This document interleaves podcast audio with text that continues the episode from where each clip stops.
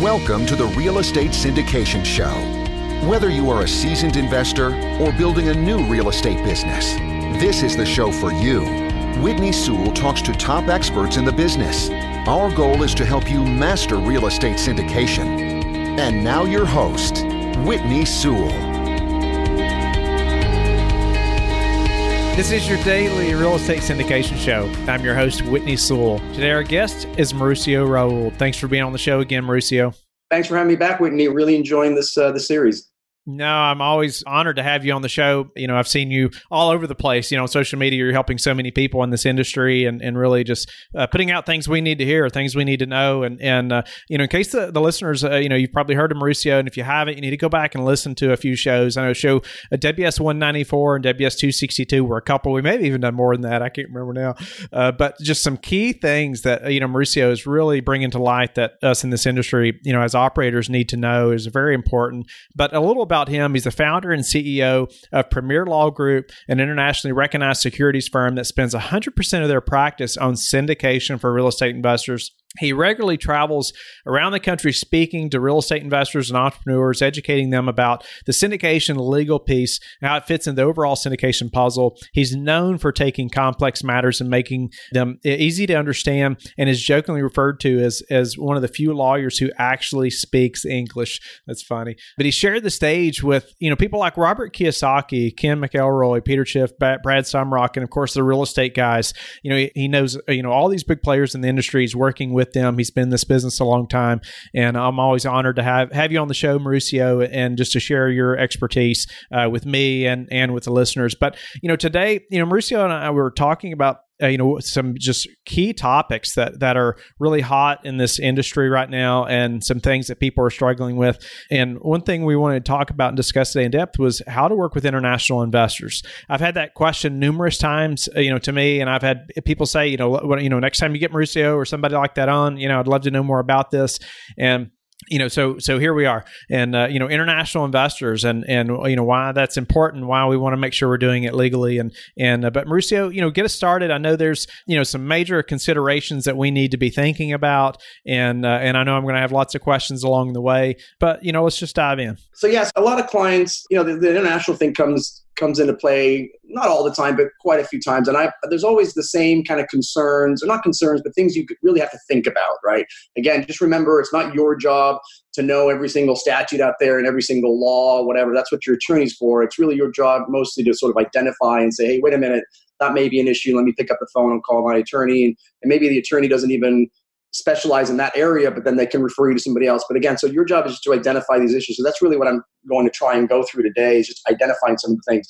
I think just in really broad strokes, the first thing you've got to recognize is that most countries they're not may not necessarily be as robust as ours but most countries have their own securities laws so whenever you're dealing with international investors you just got to be cognizant of that i obviously am not an expert in the securities laws of other countries i'm a us attorney obviously some countries like canada are very developed securities laws and they're not they're kind of similar to ours but you've got certain considerations.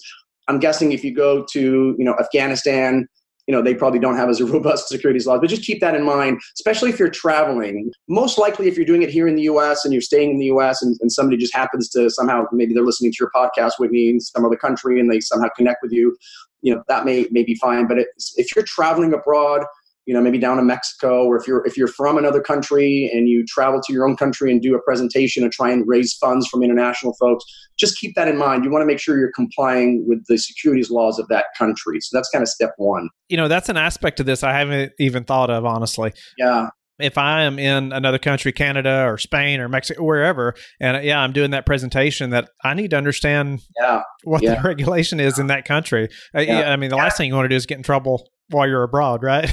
I know. I guess if you're in the U.S., Canada's got some really robust. I think Mexico's pretty good. But you know, I lived in, as you guys know, I lived in Belize for a couple years, and their securities laws are pretty, you know, paltry. And uh, so it just depends. But just keep that in mind. Just uh, make sure. And, and, same, by the way, same goes for the. And we'll talk a little bit about this uh, in one of my my things to consider is on the tax side. Always keep that in mind too. When you're dealing with international investors, just think about the tax and make sure you're talking to a tax professional in that particular country. Because I have no, well, I have very little knowledge on, well, I know enough knowledge to be dangerous about U.S. tax law. I'm not obviously a tax professional, but certainly have no clue about Mexican tax law or, or Canadian tax law. So, anyways, that's kind of point number one. The main thing I think you want to remember, keep in mind is, and, and I say this not really jokingly, it really is true when you accept money from an international investor, somebody who's overseas, physically overseas, and let's go with an example. Let's say you've got an investor in England. I'm just going to bring that up. So you have an investor in England somehow contact you. They want to wire over, you know, $100,000 and they want to invest in your project. The first thing you've got to realize is that you really do become an agent of the IRS. That is because you have a requirement, a legal requirement to withhold 30% of whatever monies goes back to England, your, your responsibility is to withhold that 30% and send it on along with some forms to the Treasury Department. And again, I'm not not well versed in the technicalities on what forms they are and how that mechanics works. So definitely check with your CPA. But it's really important to be working with a CPA who understands international transactions because that is a requirement of yours. And, and if you think about it, the reason that that is there is the international investor has is going to owe taxes in the U.S. most likely based on whatever you know profits they generate here in the U.S. But they have zero incentive to come over and file a tax return at the end of the year and, and get you know and pay their taxes, right? And so what this does is it forces the investor to actually file if they want to get some of that money back, to file their tax return here in the U.S. And, and it's not a thirty percent tax; it's a thirty percent withholding, just like any withholding. So it may be that the investor owes less than 30%, but they have to come in, file their tax return to get that refund. Uh, obviously, if they own more, they're know, they're probably not going to tax anything. But the key thing to remember is that you are going to be responsible, legally responsible. If you don't withhold that money, they don't uh, file a tax return, they don't pay their taxes, you are technically on the hook for that. So it's really, really important to be checking in with your CPA. Let the CPA know that this is what you've done and hopefully they understand what to do. And if not, I recommend either consulting with somebody who has experience in cross border taxation or maybe switch to CPAs if your CPA isn't up to, up to speed on that. So if that investor doesn't pay that tax, we are on the hook for that. Correct. I just wanted to say correct. that again. Correct, correct. So it makes total sense, right? I mean, why would you? Why would if I'm a Mexican investor and and you know, and I got my money and I don't I don't travel to the U.S. I have really no connections to the U.S. Like, why would I bother filing a tax return and, and handing over twenty whatever the, the rate that the amount is the tax that I got to pay? So anyway, that's that's kind of point number one. I don't know if you have any questions on that, but that's kind of the, that's probably the main the main thing. And again, I just want you guys to recognize that point. You don't have to memorize it. You don't have to understand the, the logistic. Just understand that. So when you do have an international investor, you're talking to your CPA and you're letting them know, hey, I've got an international investor. Sounds like a lot more work on that CPA as well.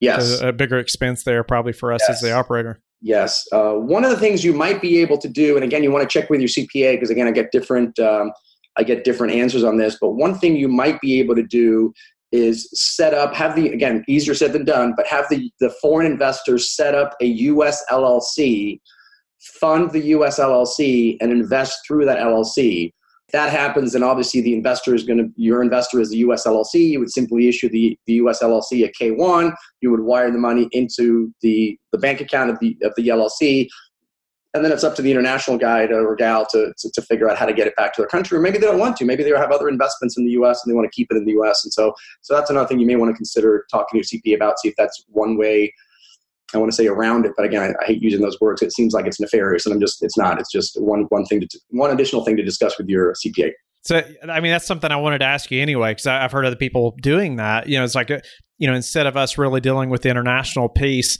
that person setting up the LLC, uh, you know, U.S. entity, that entity invests in our deal just like any other you know LP or passive investor would. You know just like uh, you know if I had an entity here that I'm investing with you Mauricio right. you know no different you know right? They have a US entity as, as an international investor. They're investing in our deal. And then we communicate and correspond with that US entity Yes. And that's are we then protected from having to pay that tax if they don't, you know, if they well, take that money then Yeah. So number one, yes, that makes your life way easier, and so you're kind of shifting the burden away from you and onto your investor. Because the challenge for the investor, especially these days, and again, I'm not a banking expert by any means, but you know, my experience has been if the bankers these days want to see you face to face, most of them, especially the larger banks. So if you want to open a bank account at Bank of America, like I had this issue when I was setting up entities in Wyoming, when I was doing asset protection and we wanted to set up a Wyoming bank account, And when I started doing it, we could do it. First of all, in the old days, you could literally do it remotely. You would you would overnight the docs to Wyoming, and you would just fill out the forms, sign them, and everything got handled, you know, via the mail. Great. Then, you know, after 9/11, a little bit stricter, and it became well, they have to kind of see you face to face.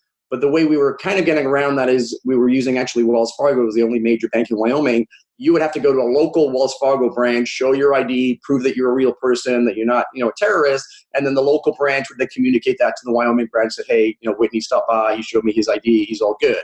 So that kind of was a little bit of an extra step, not a huge deal. Then it got to the point where no, no, no, no, the banker has to see you face to face. And so logistically, that may be an issue if you've got to force your international investor to fly to the U.S. right to, to meet with the banker and open the bank account, you know, in person. It also is a little bit more of a hassle to get, you know, an EIN for your for the LLC because the EIN typically when you and I set up an EIN or, or apply for an EIN, we simply use our an EIN by was the employer identification number. It's kind of the social security number for the LLC that you need to open the bank account for the LLC. Well, if you're an international investor, you don't have a social security number, obviously. So uh, you need to have a, I believe it's called a taxpayer ID number, and they probably don't have that, so they've got to apply for a tax. So they just, it's just all these additional burdens. And so, yes, you can do that. You're essentially shifting the burden from you and all the all the compliance and stuff you have to deal with, and you're putting it on the investor. But just keep in mind, more hoops you give your investor, the, the more likely it might be where the investor might just say, you know what, forget it. right. Uh, okay. and I've also, by the way, this was, wasn't one of the things I was thinking of talking about, but it came up the other day too. And where did I hear this? Um, I heard this. Um, I can't remember if it was the mastermind. I was there last weekend or somewhere, but somebody was telling the story. Again, anytime you're dealing with international wires from international investors or anywhere internationally, there's a chance that they put a hold on it. You know, they're, they're, they're so they're so concerned these days about you know anti-money laundering statutes, which we'll talk about in a second. You know, terrorists and you know all this stuff that it's not uncommon. I'm not going to say it's normal, but it's not uncommon for them to either put a freeze on it, and and you may be you may be two weeks where the funds are frozen, or they may even disappear. Because again, I'm not I'm absolutely not super versed in this, but I do understand this. There are some departments, federal departments, that, that are kind of monitoring these things, and they'll go in and grab the money and take it out and keep it, and then do their due diligence, and it might take them two weeks to do it. So and I've seen horror stories where monies are completely blocked. You're trying to make a pay an invoice and they just don't allow the money to come through. So there's all these things that you just you've got to think about when you're dealing with international monies and and if it's a large amount, I think this particular story that I, this really a horror story I was listening to, I think there was like a five million dollar wire, so it was, a, it was a significant amount.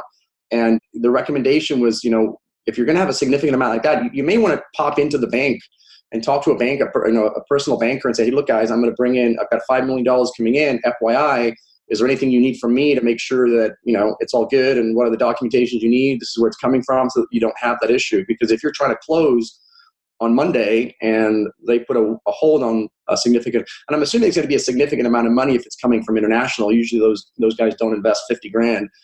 You, you may want to pop into the bank and, and discuss that with the banker and just give them the heads up and find out. Every bank's different so find out what their process is and what documentations they want to see so that the transaction is as smooth as possible. Sounds like you know we need to be building this relationship with this international investor, and it'd be nice if they had that entity you know already established and and the funds already transferred, but long before we had that deal. Absolutely, that's one of the that's one of the advantage. And again, it's just yes, if you have a long term relationship, then yes, and, and maybe you know if it's a really great relationship, maybe it does make sense for the international investor to come visit the property, maybe come meet you in person, and that way when they're here you know they can set up the bank account and take care of everything and that therefore they can wire the money ahead of time. And so this this doesn't become an issue. Because once the money's cleared obviously and in the bank account in the llc the international llc's name uh, it's a us llc that's owned by the international person then then it's then it's just a, a normal transaction. Okay all right. So, uh, all right. So, another consideration. What, what else should we be thinking about? The other consideration, which I kind of alluded to it, so it's not not. A, I don't think it's a huge. Maybe I'm going to put my foot in my mouth when I say this.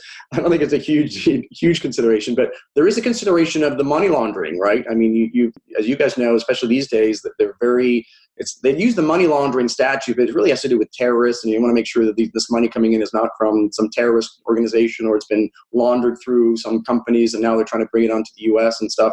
My personal thought, I'm gonna I'm gonna stick with personal thought because because I certainly haven't done a huge deep dive in, but I think if you go through the traditional means of a, of a banking system, the banking system will will handle that for you. They're not going to take any money from people without doing their know know that customer, you know, do, running the, the money laundering stuff and, and making sure that's clean. So I think if it goes through a bank and a clearinghouse and everything, they're going to do their due diligence. I wouldn't be wouldn't be too concerned. Again, I'm probably going to bite myself in the butt here. But you know, these days there are other creative ways that people are are accepting monies. And so if you're taking money, for example, via cryptocurrency, just kind of making this up, but you know, some other way that you're trying to bypass the banking system, maybe it's a PayPal transaction. I don't know if you can do PayPal for 50 or 100 grand, but you know, just something that bypasses that that compliance portion, then I think that is a concern that you, again, just you don't have to know the rules, just think of that as, as a potential issue and let's find an attorney or somebody who specializes in the anti money laundering statutes and rules and make sure you're complying and, and doing whatever it is that you need to do, whatever your your, your, obligations are to make sure that the money that's coming in is clean. So that's just one other thing to kind of keep in the back of your mind. I've heard that uh, you know people are uh, worried about that. You know, where is this money coming from? What you know, yeah. yeah. Are we participating in something here that's illegal? Yeah. Yeah. I mean, maybe, you know, I'm, I'm starting my own little interview thing and may, maybe I'll bring somebody on that specializes in, in anti money laundering. You know, maybe it's a banker or something and just make sure we get some clarity. But again, I think if, if you're going through a traditional bank, I haven't heard any issues. That's not to say there there aren't any, but uh, I think you're fine. It's when you start going through through these peer to peer you know, uh, ways of doing it or cryptocurrencies or a blockchain where you're bypassing everything that it could be it could be an issue. The other main main thing, and this this really does become an issue because it can apply to any country. And I again I don't know the the tax laws or the corporate laws of every country. In fact, I don't know basically of any country. but you know, but Canada has this issue. So this comes up quite a bit when you're dealing with international investors. A lot of times Canada is probably the most commonly used international investor part and one of the things you've got to be careful about is just ensuring that the country where the money is coming from recognizes your entity formation. So in this case, an LLC. I don't got a little too fancy there. Sorry. You're creating an LLC for your syndication, right? Everybody's coming into your LLC. Great. Your LLC here in the US is a pass through, it's a partnership. You know, that's fine. But in Canada, for example, they don't have LLCs. Right? They don't recognize LLCs. They don't know what an LLC is. And I know there's other countries in the same boat, but specifically in Canada, because they don't have an LLC, if you don't do anything, they're going to treat that as a corporation by default. They're going to default that to a corporation, which means they're going to get double taxed. And so I've had this scenario with clients where this hasn't been discussed, nobody talks about it, nobody knows about it. And suddenly at the end of the year, the Canadian investor realizes they just got double taxed. Their tax hit is so huge that it basically erodes if not all, a significant portion of their return. And so they're not happy campers, right? So they're picking up the phone, whatever. And in this particular case, I think, you know, the sponsor simply bought them out and it was no big deal. But just keep that in mind. Whenever you have Canadian investors, you want to make sure that the Canadian investor is talking and has a Canadian CPA. I'm always happy to talk and communicate with the CPA in Canada for my clients and just make sure that we're structuring it properly. Back in the day, I'm starting to sound old these days, back in the day, it used to be that the only way you could get around that was for the Canadian investor to set up an what's called an LLLP, a limited liability limited partnership. It's very specific. And back in the day, there was I think only nine or ten states that had one. Arizona being one of them. So the Canadian investor, kind of what we just talked about, they would actually come to the U.S. or, or call somebody in the U.S. set up an LLP, put the money into the LLP, and then the investment would be from that LLP so that now you distribute the money from your LLC to this LLP, and now that's recognized in Canada, and you avoided the double taxation. These days, I've got a couple of clients who are actually are Canadian, and they've been telling me through their CPA that now you can actually do just a traditional LP. So a lot of times, if we are expecting a lot of Canadian investors, instead of setting up an LLC for our own syndication, we'll set it up as a limited partnership, uh, just so that we can accommodate the Canadian investors. So again, don't have to worry about all the intricacies and the details. Just anytime you have, especially Canadians or other countries, just just think about that. And, and, and I would just recommend simply, hey, who's your CPA in Canada, in England, in Afghanistan, in Brazil, wherever? Let me communicate them and say, hey, look, this is what's happening. Is that okay, or do we need to structure it something somewhere differently to maximize, not even maximize their tax strategy, just to avoid double taxation or, or what have you? It's really getting our expert to talk to their expert so yes. you all can yes, figure this exactly. out. Uh, yes. Yeah. That's typically, I assume all the other lawyers. I mean, it's a quick conversation. It's just an email. So I typically just like to have, hey, can you just make an intro- email introduction, and then I'll email them and say, hey, this is what we're doing. Is that okay? Do, you, do we need to set it up differently for your guy or gal? And that's that's the way we handle it. You know, one question I, I thought of though, because uh, you you talked right away. The first thing was you know if we're traveling abroad and, and thinking about you know those security laws in, in the other countries, and and what what about doing like a virtual presentation to investors in you know England, like you used for example, or you know another country? What you know what if I'm in the U.S. but doing a virtual presentation, you know, or even you know something like on this podcast, or you know however I'm I'm promoting, uh, you know uh, whatever. You know, what should I be thinking about there? I think that does you know again I think if you're doing a, a webinar, I actually hadn't thought of that. It, not, it hasn't come up in my practice yet. But if you, but I do have clients who are from other. So let's go with it back to the England. Let's say you're from England and you've got a big group of people in England. You know, one option is, hey, when you go back to visit your family, you, you put together a little presentation and you make that pitch. That's fine. But I think it doesn't change much if you do a, a webinar presentation just for your, you know, for your for your, for your British folks, I think that at least in the US, it would be considered doing, you know, marketing and not sales at that point, but you're marketing into the US, even though you're doing it from outside. And again, you'd have to check the local laws. But if it was if it was reversed, if it was the US, if you had a, a British syndication and they were doing a webinar here in the US, the US would definitely consider that that you're marketing in the US, and therefore you have to follow the US rules. So I would be definitely again aware of that and just make sure that if you're going to go to that extreme, I mean not extreme, but if you're going to go to that level of doing a presentation specifically for international investors in a particular country, you probably do want to connect with a securities lawyer and just make sure that you're not violating laws.